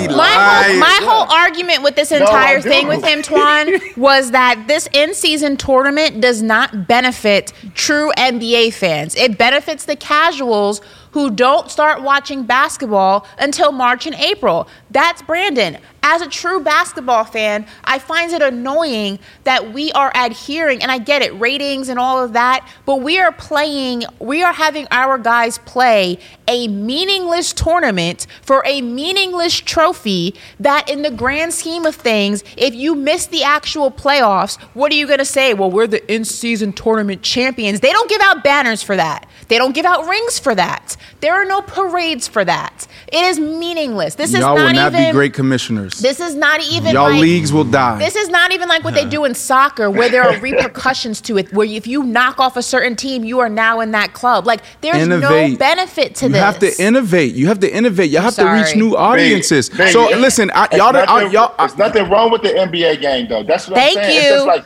base, let's like baseball. Baseball had to speed up the game. It was like people saying it was too boring. They had to make certain rule changes and things like that to enhance, but make their game better. The NBA, you don't have to do that. We saw small, subtle changes in the game to try to make it better, but the game is fine. Twan, The there's two now, problems. No, no, no, no. There's two problems, and I'm sorry. Like what? This is uh, What's- what's the the product. The product is not okay in November, December, January. Hell, not even in February. It's not okay. That's number one. And two, from a business perspective, you have to be innovative. Y'all have to think differently. Y'all have to find ways to expand into about- new audiences. That's where growth is. You see the NFL, The how innovative they are. They're on Twitter. industry. They're on Nickelodeon. They're trying to get into streaming. It's a three billion dollar industry, B. How how big you think it's gonna get? Three billion dollars industry ain't good enough for you? Well, listen, hold on, time out, time out. Capitalism to I mean, its finest. like, it's a, like, Hold a, on. it's like a $3 billion. Time out. think the NBA You know, the NBA we want more. It's a billion dollars. They I think that how much are they they paying out like a billion dollars in salaries, right? they want more. What are you talking about? Twenty? You even thinking like that? You talking about oh, we Yeah. three billion, we good. See, that's why y'all terrible commissioners. Y'all can never be commissioners.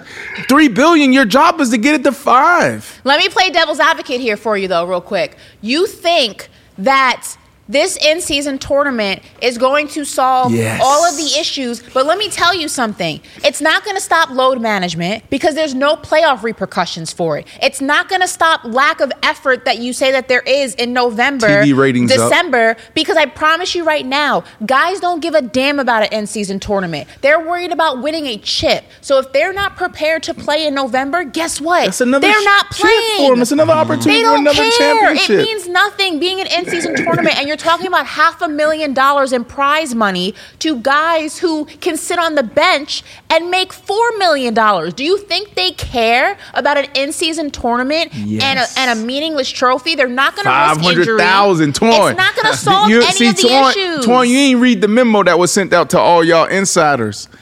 Five hundred thousand.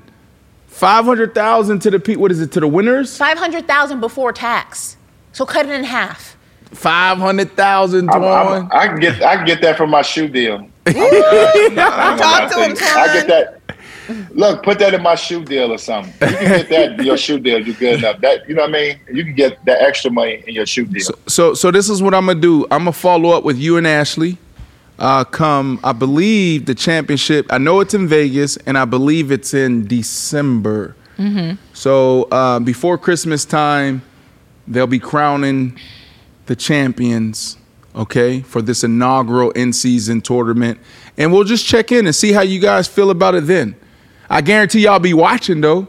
Oh, Miss, I I, I watched FIFA. Obviously, I watch FIFA. It's, it's FIBA, first of all. FIBA. um, and yes, I'll be watching it. It doesn't mean Watch. I. Yeah, it doesn't know. mean that I. sup- Um, I'm a fan of the format. I'm watching it because I was going to watch those games regardless. Like it's not making me watch Babe, it more. That's go ahead, Tor. It's, it's nothing wrong with having something new. I'm not saying that, but you putting too much on it. I don't want to take much. away from. The, I don't want to put take away from the 82 game season grind, getting the playoffs, and and trying to win the NBA title. I don't want to lose that. Trying to add these other little little things that you think that's going to make the league more exciting. We gotta find a way. think. We gotta find a way, man. Like y'all product right now, Tor. I'm sorry. Like you, you, you, you, guys know too many storylines. Y'all know too many people. That's the problem. See, I can watch any I can watch any NFL game and, and, and find something to to to, to follow, Mm-hmm. right? Because I know so many coaches, general managers, owners, players. Mm-hmm. You feel me? We got so many inside scoops. That's the problem for them. They can't even be in this discussion because they know too much. Ashley can watch, uh, you know, this game because oh, I know this person. I sat down and interviewed this person, or we cool, or you know what I mean. Antoine, same thing. But see, y'all, y'all are eh, what is it? Um, y'all are uh, blinded. Y'all blinded by the terrible No, product I'm that's a- out but- there in in December See, and January. I'm a real sports fan. Ooh, But y'all blinded though. But you're blinded because you're I'm too a real. I'm, close I'm a to it. football sports fan. I'm a. I'm a. I'm a basketball, baseball. I'm a real sports fan. So I love all the aspects of it. I understand all the aspects of all sports. You know what I mean? But if something, if I get a gray area, obviously I'm actually gonna query about football. If I, if I want to know things, I've never been in the football locker room. I don't know how to approach how, the approach you take to a football game. All those things. Those are things that I learned from other people. But I love all. I love the games itself. I love it. I like the fact that baseball wanted to make the game better. I'm a huge baseball fan, but I don't mind when the, the old rules didn't bother me sitting out there three and a half hours because I enjoy the game. So let me It's ask you this question then. make- we keep we keep we keep trying to add and do things to, to some stuff that doesn't need to be fixed. Oh, It don't need to be fixed. We don't need these in in season tournaments. I played the league 13 years. It's tough. It's tough to get your body and mind ready. You know this as athletes. It's tough to get your mind and body ready for a season, and then you want to add extra tournaments and add mm. all this. I don't not. I'm not saying it's good. Don't think like an athlete. Think like You the guy like commissioner. That's what I. That's what I asked like you. I proposed that to get to before we even 80 started this conversation. You thinking like some of our best players. We got some of our best players: Anthony Davis, Kawhi Leonard, some of our best players in the league, not struggling to get through an 82 game season. So you think We're not- it's going to be great to add these little? they're not small adding though. No, no, they're not adding. They're not adding any games. It's the same games, right, Ashley? It's basically they're taking the games they were already going to play and making them play in a tournament style. See, you got to read the memo, Twan. You Let me- realize though you're adding Okay. an additional you're you're adding unnecessary travel No, for we're East just Coast going to Vegas. teams We're just to going to Vegas. Well, Everybody want to go to you're Vegas. You're the only team? one in the world that haven't been no, to Vegas. What, I'm- what I'm saying, I'm not saying that. I'm saying, what if you're an East Coast team and your schedule They was already- to play the Bucks in Milwaukee, and they already play, got coast to coast. What I'm saying is, if you play in Milwaukee and say your game was to play the Celtics, Yep. that's a different flight than flying Yeah, to but, Vegas. but but then after after that Celtics game, then you're flying here, then you're flying there. Now what Not you're all- doing is everybody's going to be in Vegas, right? no, it's only the teams that are t- or that make it to the championship game are going to be in well, let- Vegas. well, let me push the conversation forward because you talked about uh, knowing all sports, Twan.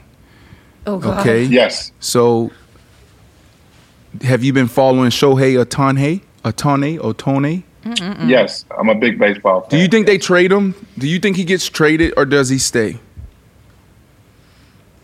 That's the talk depends. right if he's now. Putting bi- if, if, it's, I know if it depends. If he's putting the buys in the seat, obviously the production is there. Um, but if you can't build a team that's going to, you know, that can win, obviously challenge for a World Series, then maybe you d- might make the move.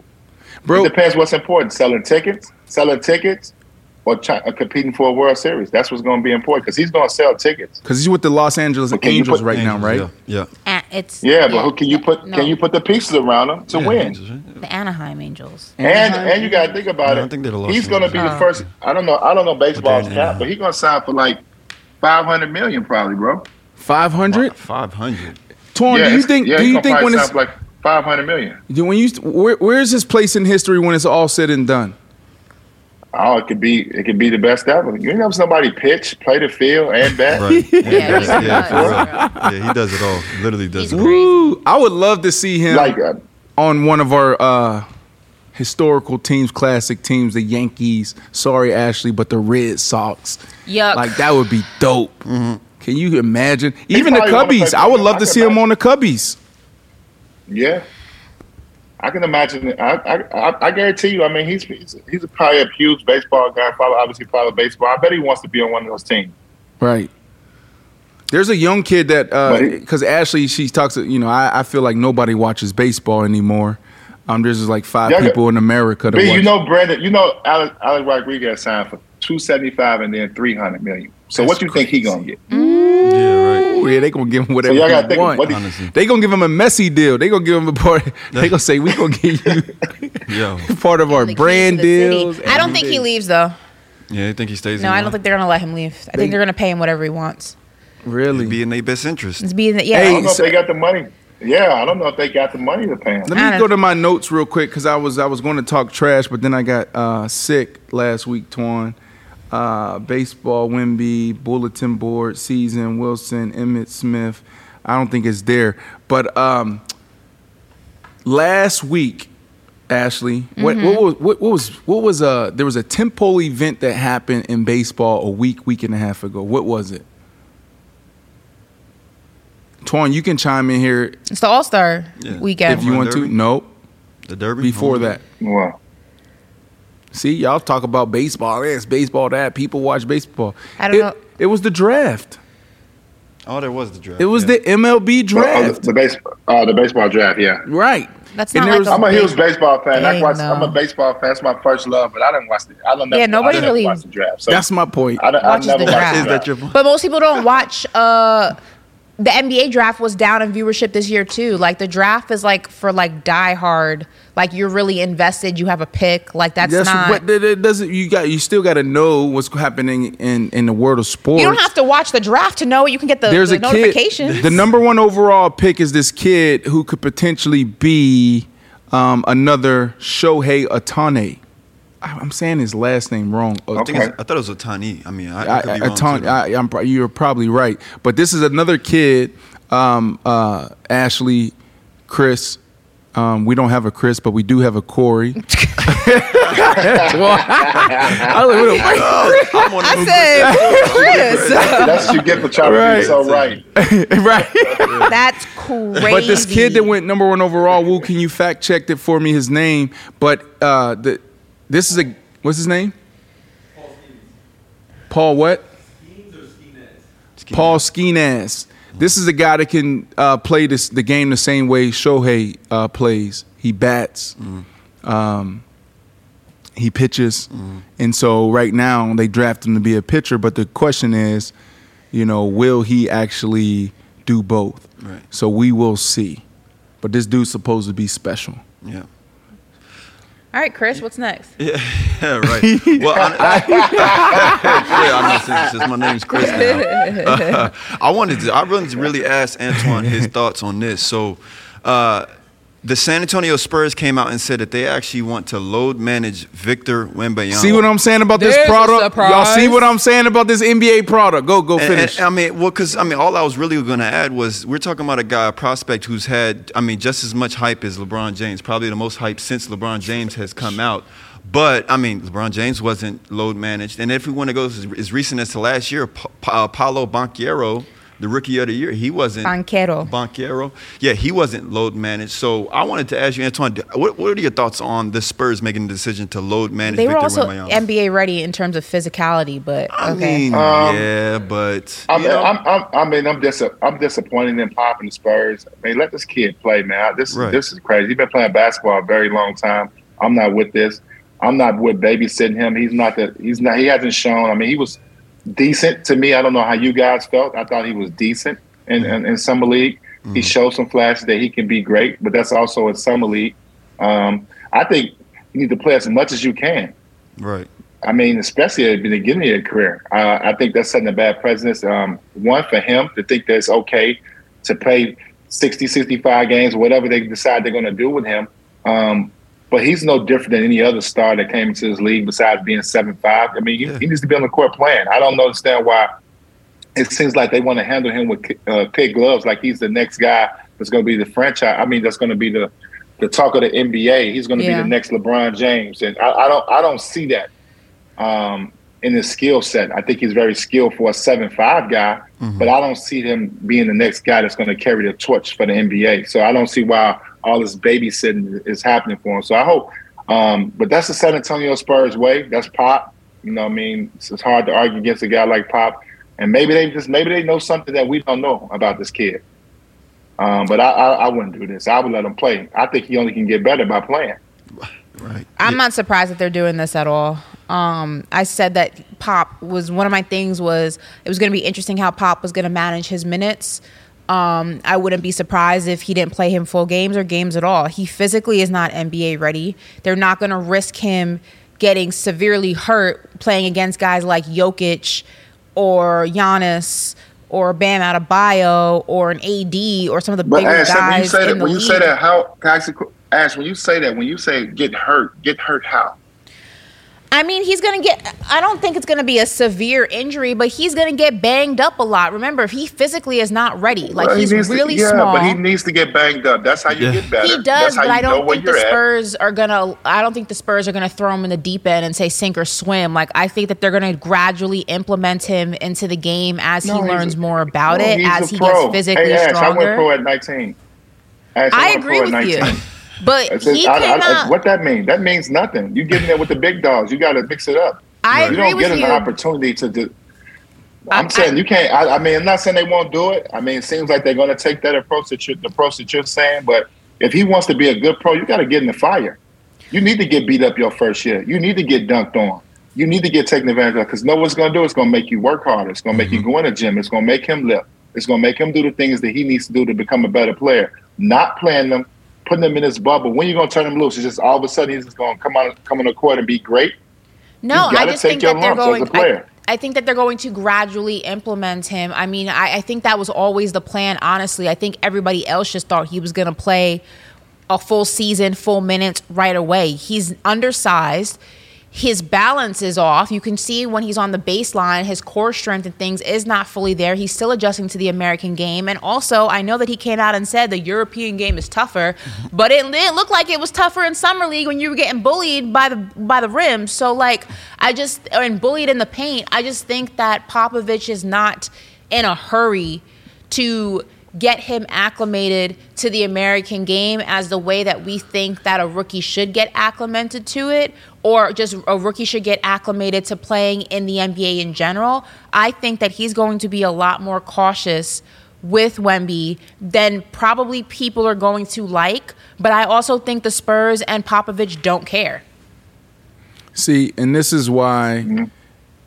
Y'all game sucks half of its season. hey, look, listen to what we're talking about, though. You feel me, Twan? Like, it just this doesn't happen in football. Imagine, yeah, imagine a rookie Well, I, like I, wide I don't. I don't think it sucks. I think managed. that's one. I think Ash just summed it up. That's one organization. It's just the That's Spurs way. Yeah. That, that's just how the Spurs does it. I, I, I think you can't bash the whole league because other teams will throw him right in the fire, and he'll deal with it and he'll figure it out as he goes along. Didn't they do the same thing with Dejounte Murray? Uh, I'm not sure about that, but I'm just saying. See, I don't think you. I think they got great resources in San Antonio. You got Tim Duncan, David Robinson, who are very close with Popovich, and I'm sure they'll do anything in the world for Pop. And if that means coming to the gym, spending some time with this young guy, and working with him and getting him better, that's that's an, an, an unique advantage that he has. That's what you should be doing, and he should try to play as much as he can. Sitting him out doesn't make him better. Doesn't get him better. Playing him a lot, um, having those guys work with him consistently will make him a better player. Can be a franchise player because he already has the skill set. Obviously, he has to get stronger and and obviously learn the NBA game. But having those resources around him, you would think playing more basketball would be the answer. Sitting them would not. But the Spurs have a, a certain way of doing things. Now, I'm assuming they're going to take that approach. But they got the best resources right there, especially for a big guy. Yeah, I don't know. This is hard for me, you know, because you know, obviously played ball on the football side, and then really trying to understand this whole not ready thing. And in football, you know, we spend so much time lifting weights because we we have to.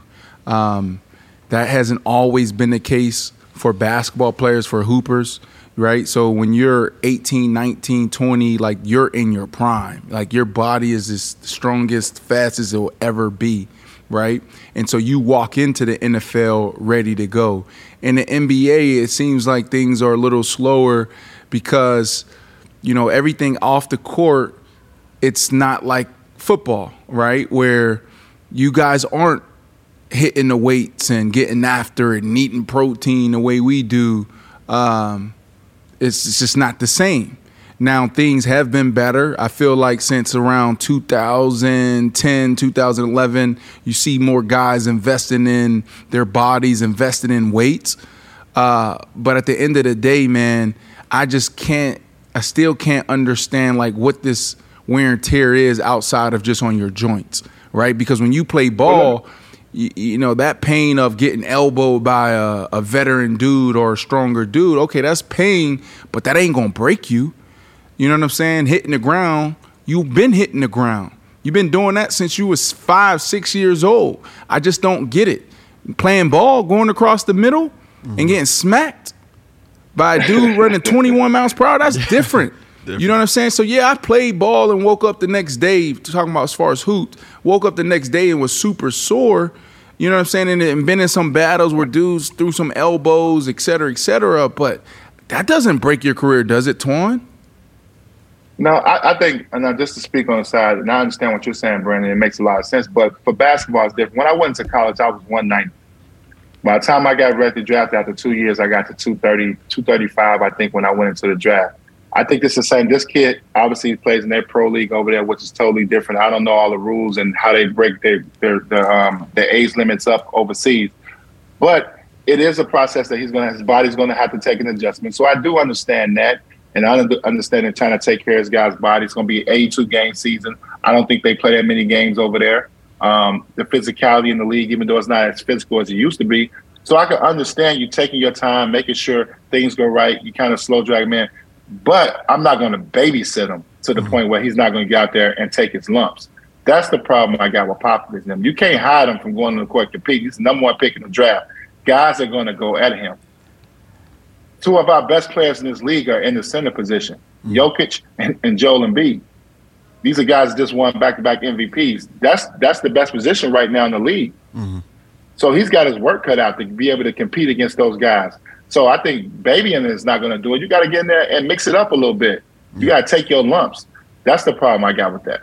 Yeah, yeah, I'm with you. I'm with you, Antoine. I, I like the point that you made that it's setting a, a bad precedent, in my opinion. Um, I think he needs to start his career off being thrown in the fire, right? Knowing what it feels like to get bumped around, because I think, like you said, it's only going to make him work harder. So um, it'll be interesting, interesting to see how this, this season pans out. Hopefully, he obviously has a good one, but I would like to see him in more games than not. Um, moving on, we got one more topic, Antoine, before we'll let you go. Mm-hmm. But Carmelo Anthony, he was present at uh, uh, Nuggets uh, summer league game uh, last week, and a reporter had spoke to him and basically asked him questions about his his uh, you know his current relationship with the Denver Nuggets. As we know, Carmelo was drafted to him in 2003, spent his first eight seasons there with the Nuggets, but ultimately got traded to the uh, to the Knicks. This is what he said though. He says it's never hard, no hard feelings with me. I still have all the love in the world for the city and the organization. I'm sure you'll see me now and at a couple more games. I know, Ashley, you, this is actually a story you sent in to me. You, you, mm-hmm. like that, uh, you know, Carmelo Anthony, you know, he, he's in good spirits with the, with the Nuggets? Yeah, I mean, it was always unfortunate to me that they kind of had like a rocky relationship. From what I understood and like the different stories that I've read was that after the season after they went to the Western Conference Finals, Melo was told that they were going to um, rebuild and restructure the mm-hmm. And that may or may not include him. And that rubbed him the wrong way because i bring you to this level of success and now all of a sudden now you want to rebuild which is ultimately what got Melo to the Knicks. Um, so it was always a rocky relationship. It was unfortunate because i think Melo did you know made that organization cool. But the Nuggets um, i think automatically the silky light blue jerseys with the gold like the nuggets were put on a lot of people's radar because of carmelo anthony. So i'm glad that whatever um, internal beef that was there, they kind of rectify it because I think that when you think of Carmelo Anthony, you think New York Knicks and you think Denver Nuggets. Yep. Um, you envision Melo with the braids and him and Iverson on the floor together, um, Kenyon Martin, all those guys. So um, it's a very nostalgic, just major part in basketball history. So I'm glad that they were able to put that to yeah. the side and kind of move forward. So. Yeah, glad there's no bad blood there. You feel the same way, Antoine? Oh, I love it. It's, it's kind of like the situation that I had with the Celtics. I mean, I spent my first seven years with the Celtics and was heartbroken when um, when they traded me. I thought I was going to be there for 15, 20 years. I mm. thought, you know, we, we started something, we started winning. We went to the East Conference Finals. Um, I thought we was building something special, and and I, I, had the same effect. I remember Danny Ainge came in, new GM, and he wanted to go a different direction. So I had to respect that, and obviously it it hurt me, and it was one thing I had to get over. But the organization brought me back a year and a half later. I played for, in 05, and then now currently today I work as an ambassador for the team. I'm very much involved in the, with the organization. So um, I hope it works out for Melo. Um, I think he's a, a, staple in starting that organization and getting them back on the map. Obviously, he wasn't a part of the championship this year, but I think he helped start that. And I think we have to pay respect to that. So I always love when organizations go back to older players, even though they may not win a championship, but make them a part of um, the organization again. So hopefully it works out. You yeah. think um, George Karl, the Kings, and Boogie will ever make up? Oh man, I might be You think they'll that, ever that end their beef? they probably that that probably won't never happen. They yeah, hate right? each other, yo. yo. That ma- they hate each other. Like yeah. Boogie cannot stand George Karl, and George mm-hmm. Karl cannot stand Boogie. Yeah. Speaking, yo, is Boogie a guy that you think is still could still play in the league, like an NBA? Um, I mean, skill wise, I mean, he probably could. I don't know, you know, if, he's in great, if he's in good shape and the body's together. Of course, mm-hmm. he's too he's too skilled because he can shoot the three, he can pass. Um, you know, he's never been super athletic, but I think he can help a team in the in the center spot. Probably not a starting center, but probably coming off the bench helping somebody. I know. I, I, read. I thought he was playing in the Puerto Rico yeah, league last year, so I know he's right yeah, yeah, yeah. so he's still playing. So if he's in good shape, he definitely can help a team. Yeah, I feel like he came before his time, right? I feel like Boogie Cousins. I think more with Boogie. I think it's more or less um, probably off the court. Yeah. You know what I mean? He's very outspoken. Um, you know what I mean? I don't know how he's in the locker room that's probably more so has been his situation, more so than skill set. Yeah. We know how good he how good he was basketball wise. I will say I don't know if he came before his time, but he was like right on the cusp of when centers were changing mm-hmm. and they were becoming more hybrid centers. Um, so yes and no. Like I agree. If he maybe were a couple of years later, um, would he have a longer career? Possibly, but like Antoine said, I don't think excuse me, I don't think it was skill. I think it was all the stuff off the court or in the locker room with organizations. Um, you know, Boogie always had the reputation of being a hothead. Yeah. Um, I will say though, the hot headedness was always with coaches, organizations, front offices. I've never heard a bad thing about somebody who's actually played with him. Kind of like it's I kind of re, equate it to Kyrie. Kyrie, yeah, like how if you ask players. Mm-hmm players never really have a bad thing to say about Kyrie. It's usually like the media, it's usually front offices, like anonymous GMs and head coaches. But if you ask people who've actually been in the locker room with him, mm-hmm. I personally have never heard a bad thing about Kyrie. Yeah. Like yeah. ever.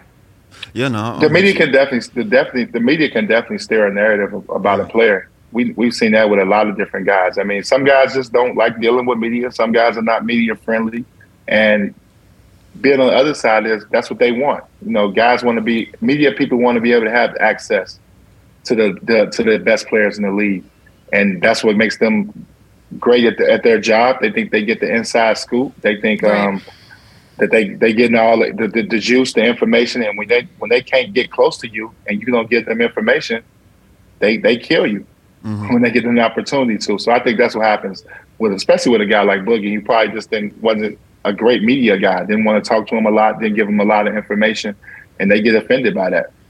Yeah, yeah. Well, honestly, oh, actually, with you bringing up Kyrie Irving, I can't help but to ask uh, Antoine the, about the discussion we were having yesterday. So, Antoine, yesterday we were having the conversation of who was LeBron James's best guard. No, who like, was the, who, best who's guard? the best guard that that LeBron James played with, right? Yeah. And of course, it came down to Kyrie Irving or Dwyane Wade? Who do you think was the best guard that LeBron James ever played with? Wow. Now that's remember, a tough one, but I'm a, it's no, not no, no, the, listen, that's it's tough, not the. I had to clarify this for them because they were trying to bring 06 Wade into it, and 06 Wade did not play with LeBron. It's the best guard LeBron no. has ever played with, not the best guard in general. So yeah. just clarifying the, for everybody who was trying to bring up 06 Wade. The, no, I, I, I think it's um, Dwyane Wade for a couple reasons. Um, I think one defensively, Um, D Wade was a better defensive player than, I'll give than you that Kyrie for Irving sure. in the, in their run. Um, I think D Wade did the best job of of meshing with LeBron as far as like allowing LeBron still to be LeBron, and then Kyrie. I think we saw the finals. I think the best year for me was obviously Kyrie had the run in the playoffs and the finals where he played great, and he didn't get a lot of credit for that. But um, I think D Wade with the consistency, being able to give up his not being the one A option to give that to uh, LeBron James with no problem, be that one B, and the way they those guys played together, I think, and, and winning three titles and the way they won it um, was exceptional. I just I just think it was better with D Wade. Yeah, I agree. I agree. Yeah, uh, it's just I'm not mad at it. Mine was mine was Kyrie, but You it wasn't. What was- why mine was you Kyrie only Kyrie? because I was looking at it strictly positional based. What you're what you've brought up was if the question was who was the best player teammate that he ever played with, my answer would be Wade. If it was who is the better guard all around, my answer would be Wade. But when we talk about the best guard LeBron has ever played with, for me, prime D Wade was 0409. Now, yes, when Wade was playing with LeBron, he was still a really good player, but that's when injuries and things started to set in. I think of when Kyrie and LeBron played together, that was prime Kyrie. He was a better ball handler at that time. He was a better shooter at that time. I feel like his bag was deeper at that time. So I'm looking strictly who the better guard was when they played with LeBron, not who the better guard was across the board. Because I agree with you, defensively, Wade takes him. Basketball IQ, I would give it to Wade. Locker room presence, leader, it's Wade. But I'm looking strictly at the relationship, the time frame of Wade and Kyrie when they play Le- LeBron, and that, and I have to give the edge to Kyrie. That Kyrie LeBron tandem was special. Yeah. That was prime Kyrie. No, it was. It was. It was. Yo, but Antoine, I got another one for you, right? I got another one for you. So there's no time on the play clock. Play clock's off. 10 seconds. It's 10, 9, 8, right? Clock's, clock's winding down. Who you kicking to at the top of the key for a three pointer to go up? To go to go ahead and win the game. Dwyane Wade or Kyrie Irving? Kyrie Irving Really? For three. I'm So so with Kyrie that Irving. answer, then the question the question of like who's more clutch, Dwyane Wade or Kyrie Irving? You're going with Kyrie. No, I'm not going to say that because I play with Oh. Dwyane Wade, and, and, and Dwyane Wade is one of the main reasons why I'm sitting here as an NBA champion. I watch average 35 in the finals, one of the best final performances, um, best final series performances of any any player that ever played a game. So I can't say that. Mm. That's uh, Dwyane Wade. So Dwyane Wade is is more clutch than Kyrie. Yes, All right, all right. did it on the big stage, and I said, and I and I've seen Kyrie do it on the big stage, but Mm-hmm. I saw D Wade carry me to an NBA title. Yeah. and did it in spectacular fashion. He averaged 35. I don't know where that ranks at as far as most points average in a in a final series, Mm-hmm. but I'm pretty sure it's in the top five. Oh, it gotta be. I could be wrong though, but that'd be something to look at. His, his average. I think Dwyane averaged like 34, 35 a night in the finals. Uh-huh. Hall of Famer. Top three shooting guard of all time, in my opinion. And I and but Corey, I was only but I was only the second leading scorer in the, finals in, for the Heat. I was only the second leading scorer. There- well, there you go. Yeah, but as I just said you might you might didn't know that stat. That's just wanted to throw that in there. Mr. I know it now though. That's all right. That's all right. And I will be throwing it out there in the future, my man.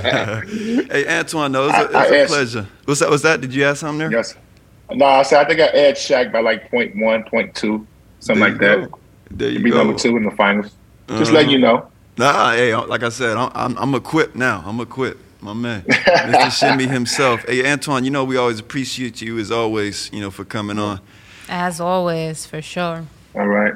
Yeah, man. Say bye to Chris. yeah, I know. Yeah, Chris. All right, we'll holla All at you. bye, Chris. Till next time, Antoine. All right, boss. Um, yeah, man. Think Are we done. Chris? Can we close out? Yeah, I think it's time to close. Chris out. in the cut, everybody. I Um, got a new name. Yeah, so that does it for another episode of Paper Route. We will be back tomorrow. Um, shout out to everybody listening to us on Sirius XM Faction Talk 103. Did I get that right? You did. I You did. did. Awesome. Nailed Um, for myself, Brandon, Corey, aka Chris, BC, Woo, our entire um, team holding it down, JP out west. This has been Paper Route, and we'll holler at y'all tomorrow. Bye. See ya. The longest field goal ever attempted is 76 yards. The longest field goal ever missed? Also 76 yards. Why bring this up? Because knowing your limits matters, both when you're kicking a field goal and when you gamble.